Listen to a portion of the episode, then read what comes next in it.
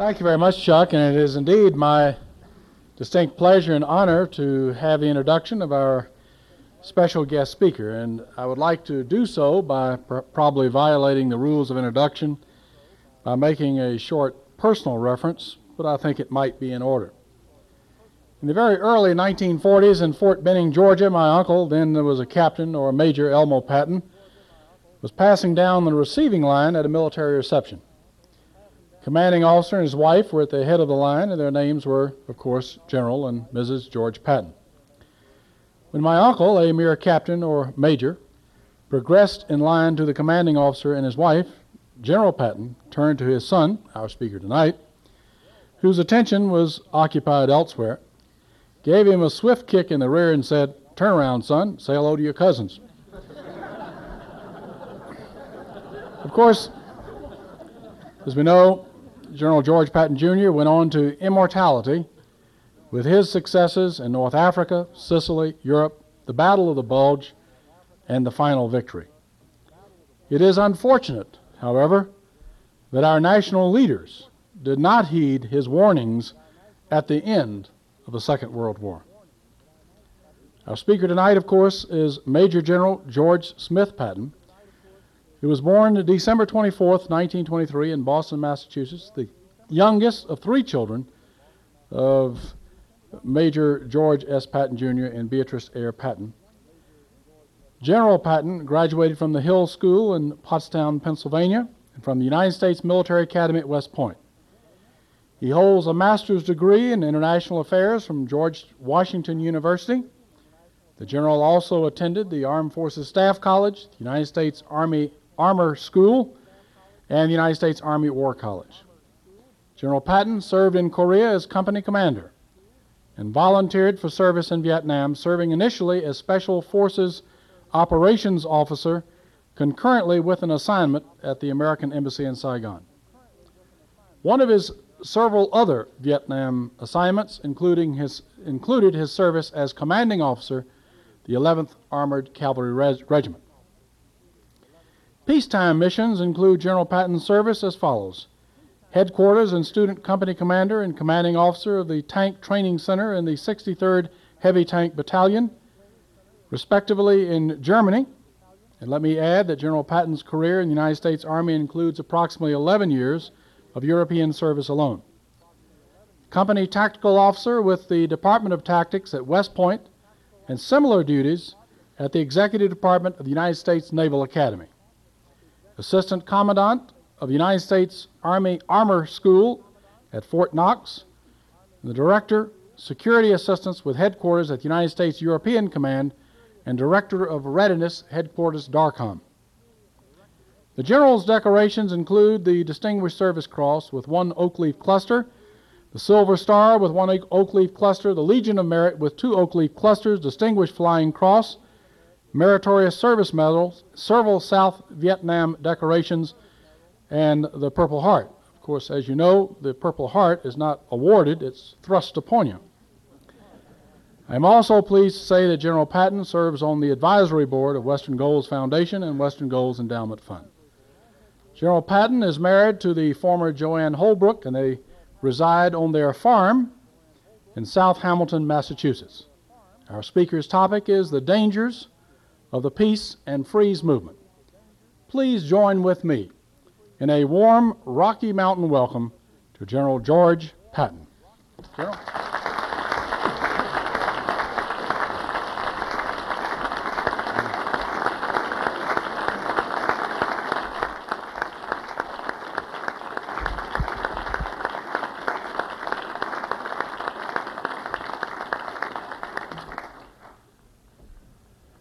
Mr. Welch, members of the council, guests, members of the John Birch Society. This is certainly a unique experience for me. While preparing for these remarks, I reflected that although I've, I've known of your society and what, what it represents for many years, this is the first time that I've had to face it head on. My closest association with it has been through its current leader, you've just heard, Larry McDonald of Western Goals and he has my admiration and respect always as a dedicated and patriotic American. Now, occasionally, us generals, you know, we get the big head. You we got helicopters and sedans and things to ride on, ride around. So I thought I'd start out by telling you a story about a general who didn't have the big head, and it happened years and years ago at the Battle of Waterloo. And Colonel Clement was a very, very distinguished brigade commander in that battle, and unfortunately, at the very height of the battle, he was shot right through the head, right here. And the emperor was very upset with this terrible loss, so he directed that Colonel Clement be taken to his personal physician, Surgeon Larrey, who was operating in the Hougoumont farm on the western edge of the battlefield. And they took him there. Larrey looked at him and wrung his hands. And he said to himself, There's only one thing I can do. I just cut off the top of, of Colonel Clement's head and see if I can fix him up. And I have to do it. I'll take the brains off out of the out of the skull and put them on the table and go to work on him. So that's what he did. And right at the middle of this operation, a young aide came in from the Emperor's staff. And he said, Is General Clement present? And the good colonel got up off the operating table and he said, General Clement is not present, but Colonel Clement is present. And the young aide said, Ah, my general, the Emperor has been so impressed with your conduct on the field of honor that he has promoted you to, to the rank of Brigadier General. With that, the good general reached over, picked up the top of his skull, clapped it on top of his head, grabbed his sword in one hand and his pistol in the other, and went out to rejoin his brigade. And Larrey, who was somewhat distraught by this, spoke after him, hollered after him, and he said, Ah, my general, you have forgotten your brains. And the general turned around with the immortal words, Ah, my dear surgeon, now that I am a general, I shall no longer need them.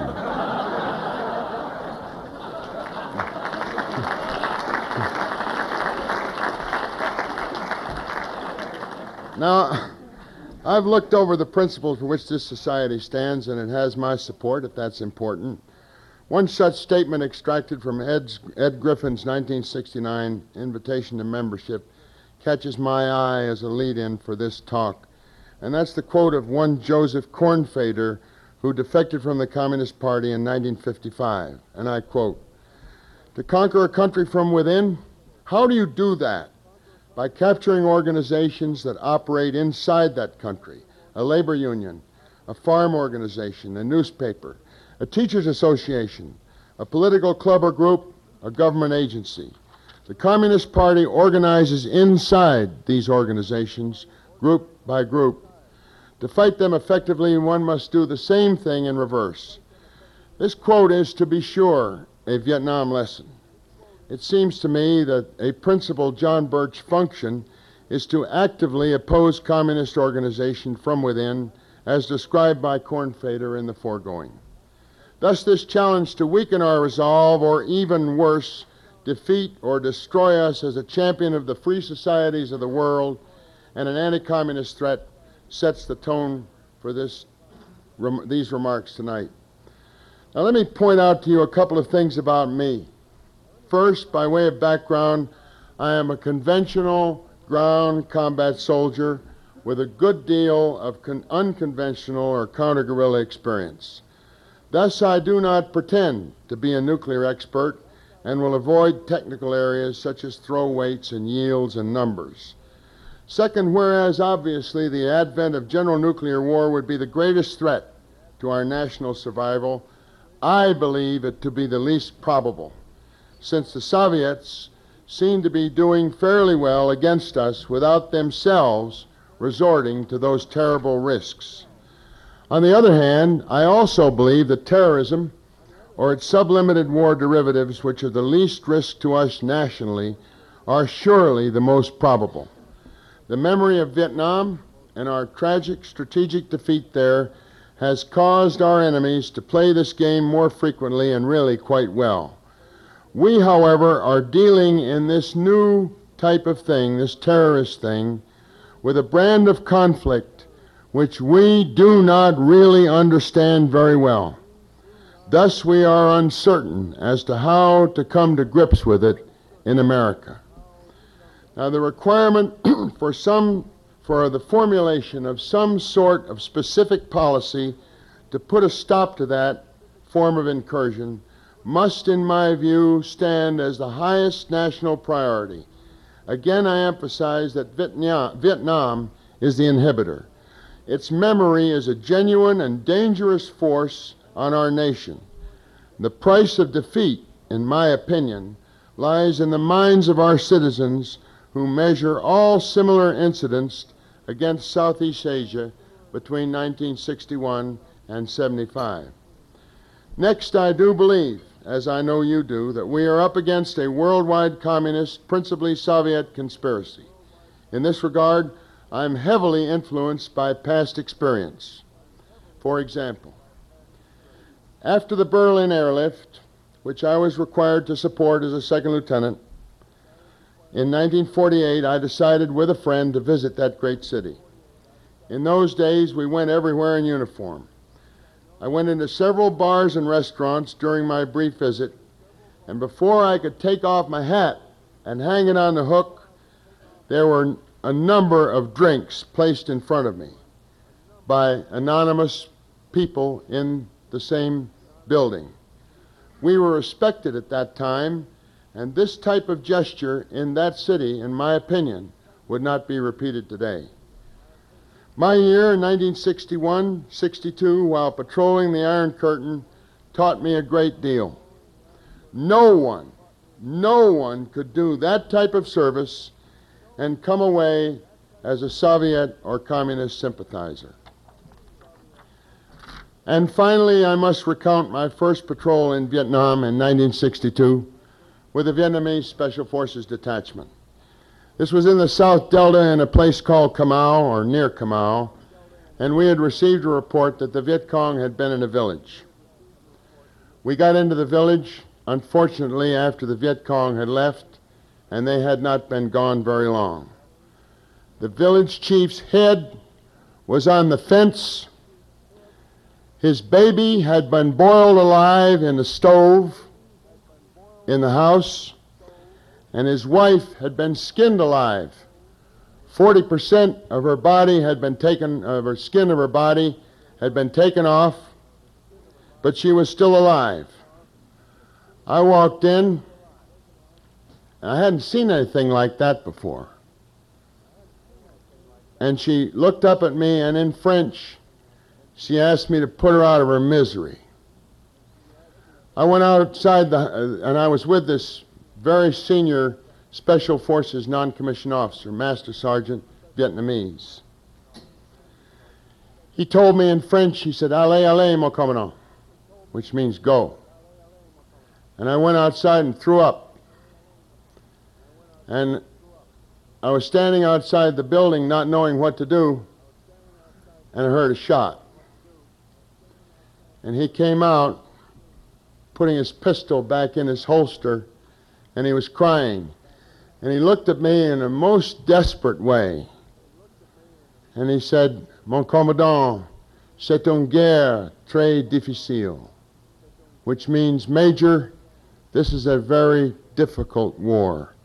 And it still is.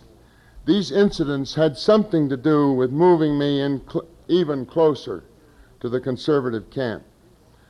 And finally, although there are definite national risks involved, I deeply believe that these hostile movements aimed against us can be neutralized since they are not without flaw. They can be overcome. The enemies of the United States are not invisible, invincible. There is disarray, there is weakness, military, political, economic, and social. We must never forget that. We must never forget that we are not the only country faced with a whole warehouse full of problems. We have plenty of troubled company worldwide to include from within the Iron Curtain.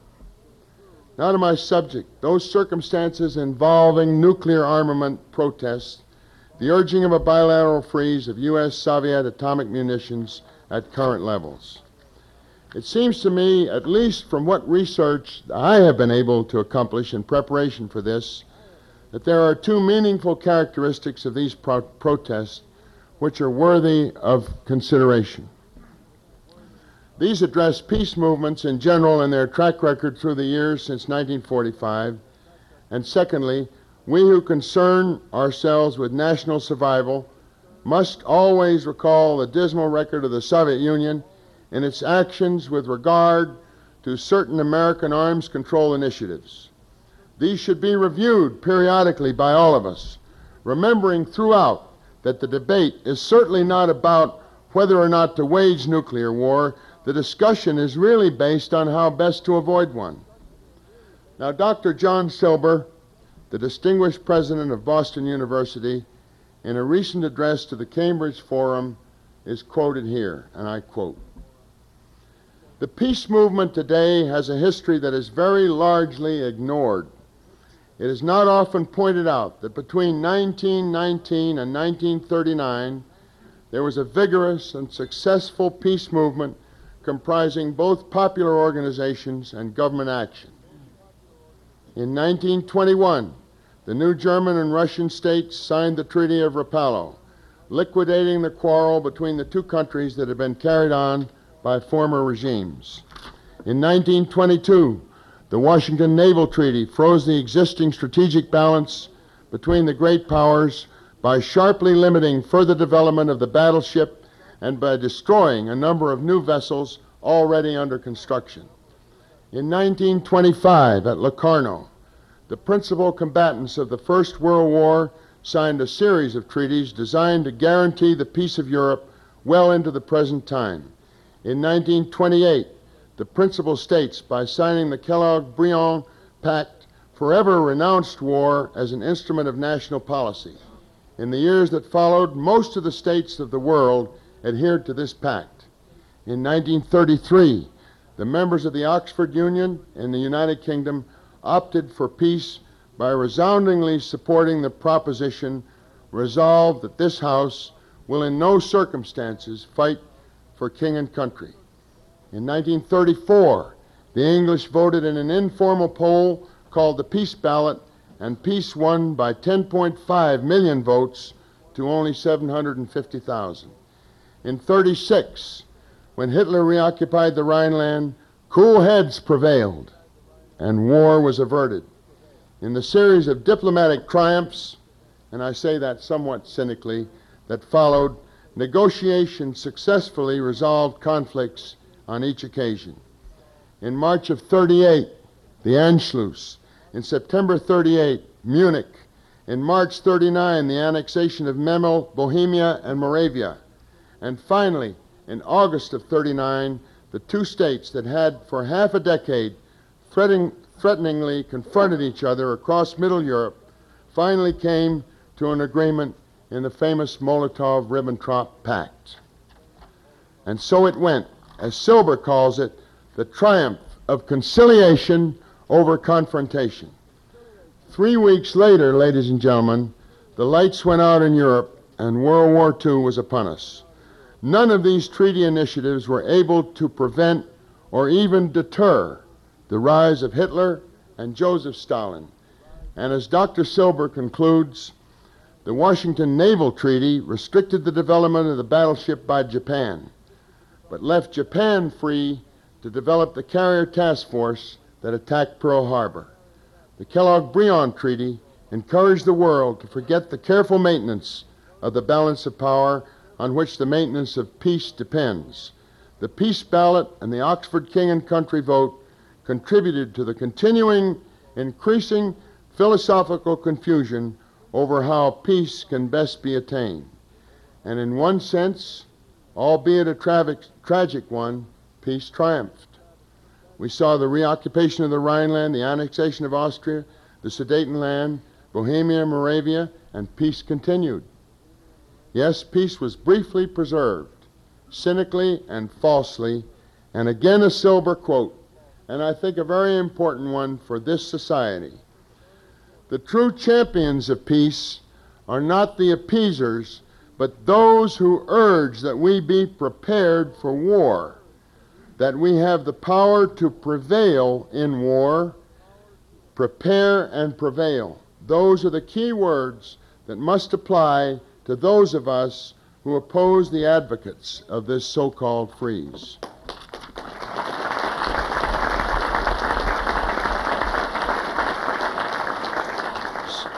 So much for peace movements which apply historically. They're not new. However, they must be reviewed by the likes of us from time to time. Now, what of the record of the so called agreements between these two great powers? Reflection on arms control always brings back a quote by one Charles Wright, who, writing on world stability problems, had this to say about a hypothetical conference between animals of the world. I quote The lion, well, the lion wanted to eliminate all but all weapons but claws and jaws. The eagle, he wanted to eliminate all but talons and beaks. The bear, all but the embracing hug. This is a, this is a simple but meaningful comparison. Are arms limitation agreements with the Kremlin the best strategy toward the maintenance of peace? Do we, or should we, trust the Soviet Union? World peace is a Soviet theme, but on the other hand, a well known Russian credo states that true peace can only come when the entire world is under communism. Promises like pie crusts are leavened to be broken. This is a 1905 quote by Lenin, and it sets the tone, which, at least with this society, needs no further embellishment. So let's take a quick look at the record. Here I take the liberty of quoting my good friend John Rees, who was present here in this hall, in his April article in American Opinion. I have paraphrased it somewhat in order to save time. As of the first of this year, the United States was signatory to a total of 65 treaties and agreements with the Soviet Union. A number of these affect sensitive security matters, including arms limitations, economic and technical cooperation, the use of nuclear weapons, and cooperation in outer space. Almost all of those that affect U.S. security were, were initiated during the period of so called detente. The liberals, who made American policy during the 60s and 70s, say that they urged a continuing process of negotiating arms limitation and other treaties in hope of teaching the Soviet Union's how to, uh, Soviet Union how to behave properly as a member of the international community. They would simply be bound with the chains of international agreements. This was at best criminal negligence. The Soviet Union continued to operate on the principle of opportunism and pragmatism enunciated by Lenin years and years ago. Simply stated, this principle holds that whenever your own interests can be advanced by breaking a solemn treaty or agreement, you should do so. From its founding 65 years ago, the Soviet Union has looked upon treaties and agreements only as implements to further its political and military strategy of world conquest. As Lenin said, it would be, and this is a quote, it would be mad and criminal to tie one's hands by entering into an agreement of any permanence with anybody. Words have no relation to action, said Joseph Stalin. Otherwise, what kind of diplomacy is it? Words are one thing, actions are another. Good words are a mask for concealment of bad deeds. Sincere diplomacy is no more possible than dry water or wooden iron. Now, since you too may read, and many probably already have, this list of agreements and broken words so carefully put together by Mr. Rees, suffice it to say that they extend back to 1920, four years or yeah, three or four years after the Soviet Union was initiated. A 1922 friendship agreement with Czechoslovakia, violated in 1945, again violated in 1948 and 68 by the infamous Red Army invasion of that nation. A 1926 non aggression pact with Afghanistan. In that same year, a 20 year non aggression pact with Lithuania. Similar pacts were signed with Lat- Latvia and Estonia, and a few years, uh, just a few years later, Finland and Russia concluded an agreement in 1932, and as you know, Finland was invaded in 1939, and so on. I quote these simply to indicate that the record is an ancient one dating back to the very early days of Leninism. These and other recorded violations were recognized by a Senate committee in 1959, and I quote their conclusion. The Soviet Union keeps no international promises at all unless doing so is clearly advantageous to them. These are, uh, these are others, there are others clearly outlined and explained in the reference, to name just a few. The atmospheric test ban moratorium of 58, the Geneva Protocol of 25, and the Biological and Toxic Weapons Convention of 1972, and under the SALT treaties, which are more recent and germane to this subject and this gathering, I again quote Mr. Rees. From 69 to 80, the cornerstone of U.S. Soviet relations was the strategic arms limitation talks, which were carried on by the Nixon, Ford, and Carter administrations. The Nuclear Freeze Campaign's position paper, Soviet Treaty Compliance, concludes that for the Soviet part, a look into the history of Soviet compliance with nuclear arms treaties provides a good basis for anticipating Soviet accord with future treaties. My research indicates a total of nine SALT I violations, and although SALT II was never ratified by the Senate, I understand that both participants agreed to act as if ratification had taken place. Accepting this context, then, we can list an additional nine violations. And there are others, all carefully laid out in the article I referred to. He notes six under the so called anti-ballistic, uh, anti-ballistic missile treaty of 72 between Brezhnev and Richard Nixon.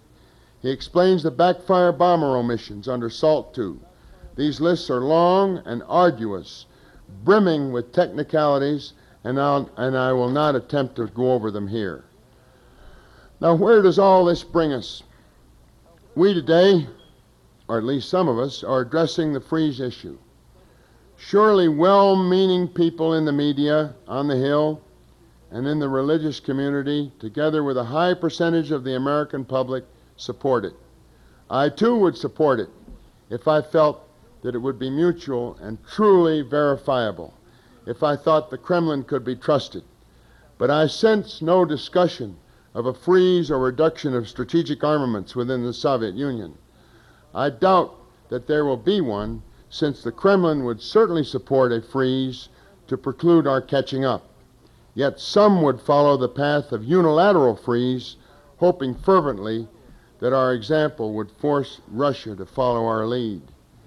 And I just, uh, I was driving through Boston yesterday going to the airport, and they got a new bumper sticker up there that I'm sure the John Birch Society would love to have.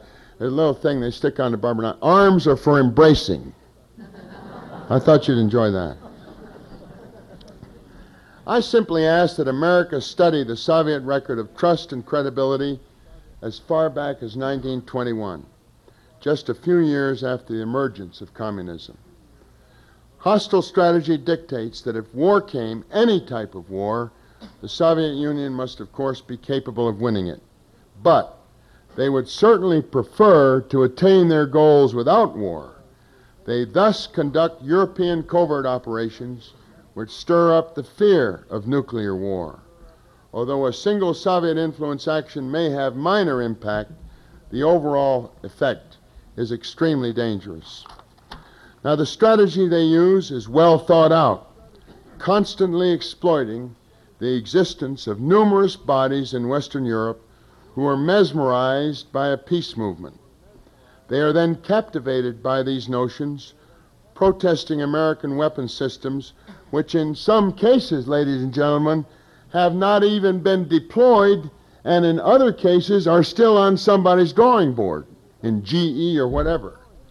Yet they tend to ignore the SS 20 missile, which commenced deployment in 1977 and with its 3,000 mile range, changed significantly the strategic balance.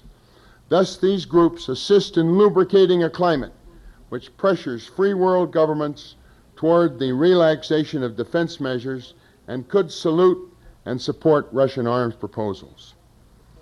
Where and how would a U.S. peace movement and freeze place pressure on the Soviets? On the SALT I violations and unratified SALT II? On the imprisonment of the minuscule Soviet peace movements in Siberian jails and substandard mental hospitals? On the Soviets' unwillingness to allow on site inspection of arms control measures? On the atrocities, including the use of chemicals in Afghanistan and Laos? on the suppression of free trade unions in Poland. No, there's nothing, nothing, in my opinion, that can put pressure on the Soviets except a strong national will dedicated to the freedom and continued independence of the United States and a U.S. security strength posture which gives them pause to consider the price of some initiative which could involve military operations. Now, when President Carter, faced with a public opinion that forced two of his predecessors from office, won his election, vowing to cut defense spending and cancel the B 1 bomber, subsequently proposed a sweeping arms reduction at Geneva in early 77, the Soviets chuckled. Why negotiate a deal with an administration which is unilaterally opting out of the world power picture? when President Reagan was elected on a platform calling for overall military and technological superiority over the Soviet Union, this bothered Moscow, which then adopted an embryonic nuclear freeze movement and swung the weight of its resources behind it. the Soviet puppet World Peace Council and its U.S. branch, the U.S. Peace Council, exploited the movement. The high point of their success is perhaps illustrated in last year's disarmament rally outside the UN in New York. Over a half a million Americans, only a few of whom were actual communist operators, demonstrated. Signs and banners criticizing our American president were numerous. Signs and banners criticizing the other side were nearly negligible. All of this could perhaps be called innocent sport because there appears to be a growing tradition in our country to, uh, to elect an administration and then, after it is in office, embark on a program to destroy it, either individually or collectively. Obviously, this could transmit wrong signals to the Kremlin, assuming that America again and again has been immobilized by internal pressures. Thus, Russia has the, giving Russia the latitude to place troops and missiles in Cuba and Nicaragua and get away with it. And as I understand it from some late news I heard yesterday, troop strength in Cuba is again on the rise. Perhaps the best way to place this trust issue before a group such as this is to provide a quite well known quote by the late lamented Brezhnev in 1973.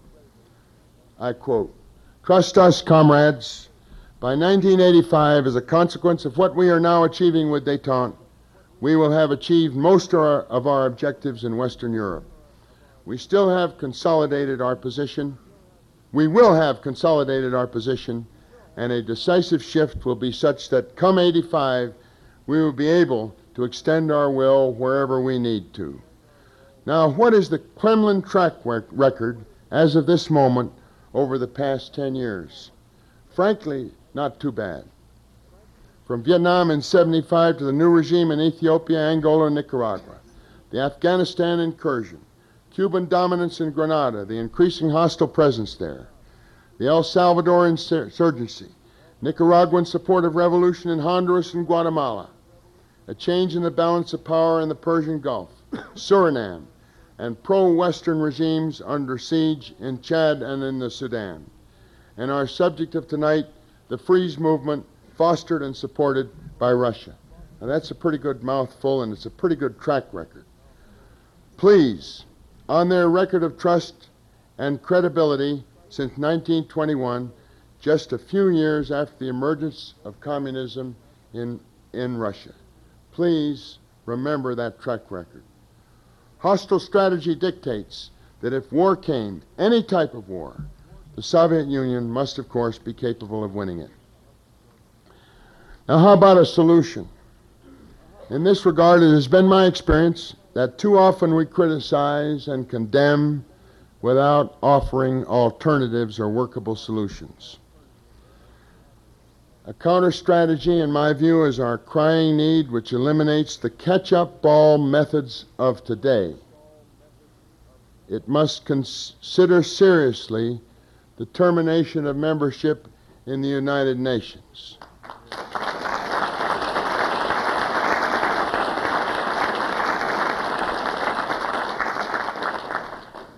It must be constant with as little change as possible between administrations. It must be sustained over the long term and must set priorities and try to stick to them, exploiting Soviet weakness and offsetting Soviet strength. It must significantly curtail high tech exports to the Soviet Union. It must be supported by an intelligence system which in the world is second to none. It must accept the facts that Larry McDonald's title, The War Called Peace, is upon us, and it must take, exact, take action now to wage that war called peace.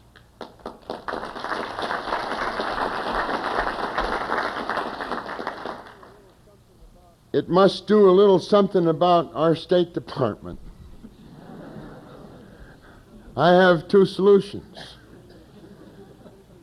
Either give them some major surgery or give them a great big laxative or a little of both.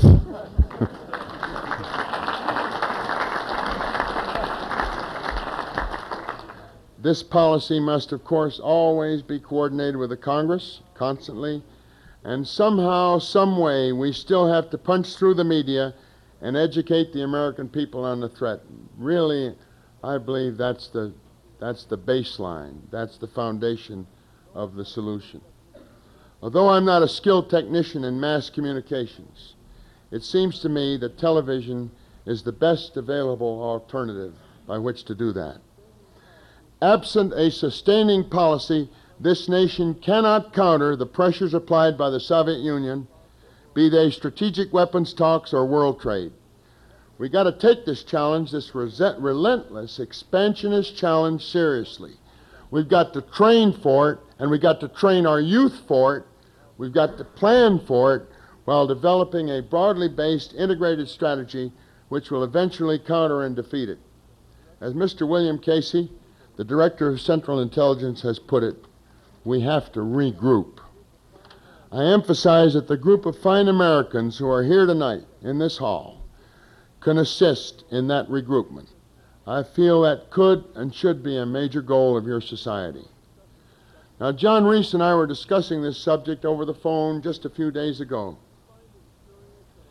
We find it curious and a little sad that so often the American citizen who investigates a new refrigerator or a new car before paying out hard earned money to buy it, will buy a political movement at face value without a source check, together with the identities and motiv- motivation of the source. The main domestic watchdogs of American freedom are private educational groups, the press, and for all its shortcomings, the Congress. But it is up to individuals working together to get factual information out to the man on the street. Issues affecting our very survival as a free people are too important to be left in the hands of a hostile media and politicians, many of whom are either indifferent or simply uninformed. Ladies and gentlemen, in my opinion, we're faced with an ill wind, significant and regrettably gaining in strength. It is noteworthy in its power its ideology, and its various policies, most of which appear to be aimed toward our total defeat. but it can be beaten. And as my last quote to you, I will, I'd like to take a passage from Thoreau, which I think applies to this society. And I quote, There is no ill which may not be dissipated like the dark if you let a stronger light upon it. If the light we use is but a paltry and narrow taper, most objects will cast a shadow wider than themselves. This society can and should represent that stronger light. Good night. Thank you, and God bless you in your efforts to maintain a strong and patriotic America. That was a coup de grace in that Thank you.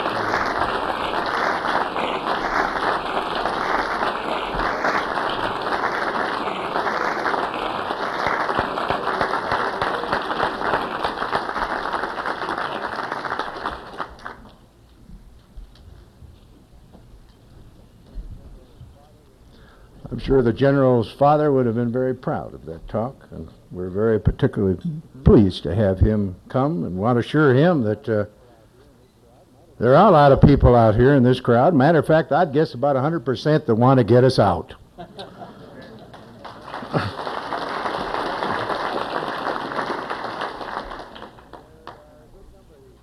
And there are a good number of these people that are out there passing out aid and trade petitions and getting their neighbors to sign those petitions to stop building communist missiles. There's any number of people out there that are in strong support of Congressman McDonald's resolution to restore the House Committee on Internal Security through Resolution 43, 48. But all of us have one common interest in everything we do, and that was a point that the general made in his finale that our job is to create that kind of understanding that will bring these things about. That is the whole purpose of this organization, of the John Birch Society. All we must find and use to win is understanding. And that was the principle on which Robert Welch organized the John Birch Society almost 25 years ago.